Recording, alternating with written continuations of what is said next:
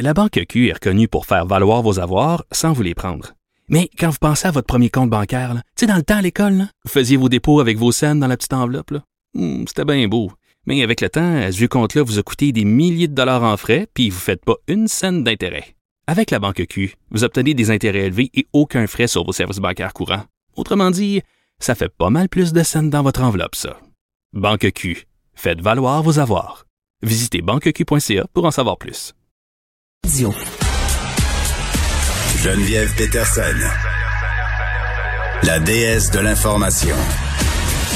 Vous écoutez Geneviève Peterson. Cube Radio. Une lettre qui a attiré mon attention euh, dans le devoir, c'est à propos du projet de loi 59 qui brimerait les droits en santé et sécurité au travail des femmes enceintes selon des chercheuses. On parle avec Chani Roy qui est juriste et agente de recherche à la TELUC. Madame Roy, bonjour. Bonjour, Madame Peterson. Bon, peut-être juste nous situer euh, par rapport euh, au projet de loi 59, c'est quoi? Oui, en fait, c'est une réforme qui porte sur deux lois. D'une part, il y a la loi sur la santé et sécurité du travail qui vise l'élimination à la source des dangers là, pour la sécurité et la santé des travailleurs et travailleuses et qu'il y a des mécanismes de participation aussi qui sont prévus. D'autre part, il y a la loi sur les accidents du travail et les maladies professionnelles, qui vise vraiment la réparation des lésions professionnelles et des conséquences qu'elles entraînent. Il y a aussi le droit de retour au travail, la réadaptation, etc. Donc, c'est vraiment massif. C'est la première fois qu'on fait une réforme sur ces deux lois-là en même temps. D'habitude, on le faisait séparément. Ben oui, parce que quand même, euh, ça date des années 80, là, notamment le droit euh, des femmes au retrait présent, euh, préventif quand elles sont enceintes, les droits aussi des femmes qui allaitent en milieu de travail. Et là, ce qui me faisait un peu sourciller, Madame Roy, puis peut-être vous pouvez m'expliquer là pourquoi ça va affecter les femmes de façon négative, c'est qu'on est dans un projet de loi, donc une espèce de réforme d'une loi jugée désuète, et que ce qu'on veut apporter comme modification va venir au contraire faire reculer les femmes? Oui, en fait, là, dans ce projet de loi-là, euh, il y a une introduction de protocole. Au départ, c'est vraiment la travailleuse allait voir son médecin mmh. ou sa professionnelle de la santé. Elle avait le droit à un retrait préventif selon l'évaluation des dangers. Ensuite, elle allait voir l'employeur et euh, par la suite, il y avait des aménagements qui étaient portés pour respecter euh, sa santé là, au travail. Maintenant, avec ce projet de loi-là, il y aurait l'introduction de protocoles. Et puis, ces protocoles-là, en fait, voulaient uniformiser un peu l'application du droit de retrait préventif à travers le Québec. Mais Donc, euh, attendez juste, c'est sûr que je vous suis. Donc, ça soit la même chose pour toutes les travailleuses?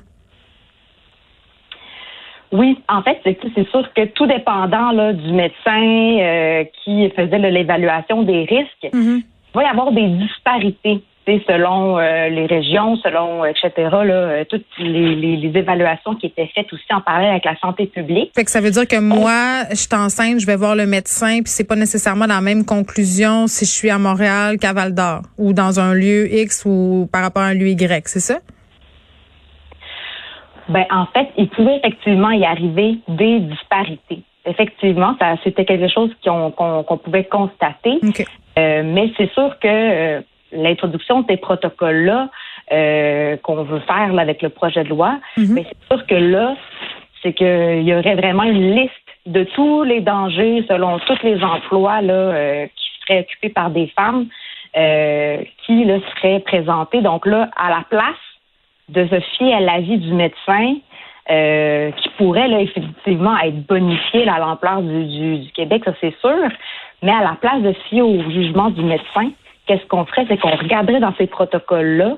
Et si c'est pas dans les protocoles, ben là, ça serait vraiment difficile de, de, de faire donner là, un certificat de retrait préventif aux travailleuses. Et là, c'est ça, là où est-ce que le bas blesse, c'est faut pas que l'uniformisation nuisent en fait finalement à euh, la portée du droit de retrait préventif parce que qu'est-ce qui pourrait arriver comme risque? C'est par mm. exemple ben si il y a une travailleuse qui a des conditions particulières aussi personnelles ben là les risques qui changent, ils sont pas, ils peuvent pas tout être prévus là, par un protocole, ça c'est une chose. Puis deuxièmement, ben c'est sûr que les risques évoluent aussi. Euh, et est-ce que ces protocoles-là vont suivre l'évolution là, du milieu de travail, etc. Ouais, c'est sûr que la, la, logique de l'usine à saucisses, surtout dans le cas d'être humain, là, ça marche pas vraiment très bien. Je pense qu'on a plusieurs exemples dans le système de la santé qui nous le démontrent assez bien. Madame Roy, vous demandez donc des modifications à ce projet de loi? Oui, en fait, il y a de nombreux groupes qui demandent vraiment de revoir mm. l'ensemble de, ces propositions-là sur les deux lois. Euh, c'est sûr que idéalement, ça serait de voir en premier la loi sur la santé et sécurité du travail, qui, elle, euh, gagne vraiment à être bonifiée au Québec. Là, sur 73 régimes là, en Amérique du Nord, on, est le pire. Là. Donc ça, il y a vraiment une grande priorité à mettre sur la loi sur la santé et sécurité du travail qui comporte le droit de retrait préventif. Puis évidemment, c'est sûr qu'on peut toujours bonifier la loi sur les accidents de travail et les maladies professionnelles, mm. mais là, qu'est-ce qu'on fait, c'est que quand ils nous proposent cette réforme-là sur les deux lois, c'est comme si on enlevait des droits sur le plan de la réparation pour en rajouter un tout petit peu sur le plan de la prévention. Donc, euh, ça serait vraiment l'idéal, ça serait qu'on puisse rapidement s'entendre sur la loi sur la du travail, parce qu'en ce moment, avec la pandémie encore plus, ça presse puis qu'on prenne le temps nécessaire pour ensuite là, euh, regarder le, pour le, plan de la réparation là, des lésions professionnelles. Bon, est-ce que vous euh, est-ce que vous sentez que qu'il y a une certaine ouverture de la part du gouvernement euh, concernant ces demandes-là? Oui, ben en fait, on, salue l'ouverture du ministre Boulet là, qui voudrait mettre de côté les, niveaux de risque. Hmm. Parce qu'en fait, qu'est-ce qui arrive, c'est que actuellement, il y a différentes catégories d'activités de travail et puis selon la catégorie, il y a euh, des mécanismes de prévention qui sont obligatoires. Euh, au départ de cette loi-là, les mécanismes de prévention devaient s'appliquer à l'ensemble des secteurs. Mais suite aux pressions du patronat, ça a finalement concerné vraiment qu'une minorité. Et là, on sait que 85 des travailleurs sont exclus des mécanismes euh, obligatoires en prévention. Hmm. Là, avec l'introduction des niveaux de risque, ben on voit que 72% euh, des femmes se retrouvent dans des niveaux de risque faibles. Fait qu'il y a vraiment des obligations très minimes en matière de prévention. Donc on se dit ben on n'a pas attendu 40 ans pour que finalement pour reculer. ben, c'est ça, tout à fait. Euh, donc, c'est vraiment euh, par rapport là, au niveau de risque. Le ministre Boulet a quand même dit qu'elle allait le revoir. Mais c'est sûr que nous, qu'est-ce que euh, on, demande, là, plusieurs groupes qui, défendent les, droits des travailleurs et des mm. travailleuses, c'est que c'est les obligations en ce moment soient pas baissées, puis qu'ils soient appliquées à l'ensemble des secteurs. Euh, parce que là, c'est sûr qu'en ce moment, avec euh, les niveaux de risque, il y aurait même des, des catégories qui perdraient des acquis on saupoudrait un peu euh, certaines obligations euh, à d'autres, alors que pourtant, au départ, il y a 40 ans, il devait s'appliquer à l'ensemble des secteurs graduellement. Mais ça n'a jamais été fait. Bon, ça serait un cas de plus on avance, plus on recule et on veut pas ça, évidemment. Roy, merci, qui est juriste et agent de recherche à la TELUC. On se parlait euh, du projet de loi 59 qui brimerait, si on poursuit dans cette lancée, les droits en santé et sécurité au travail des femmes enceintes.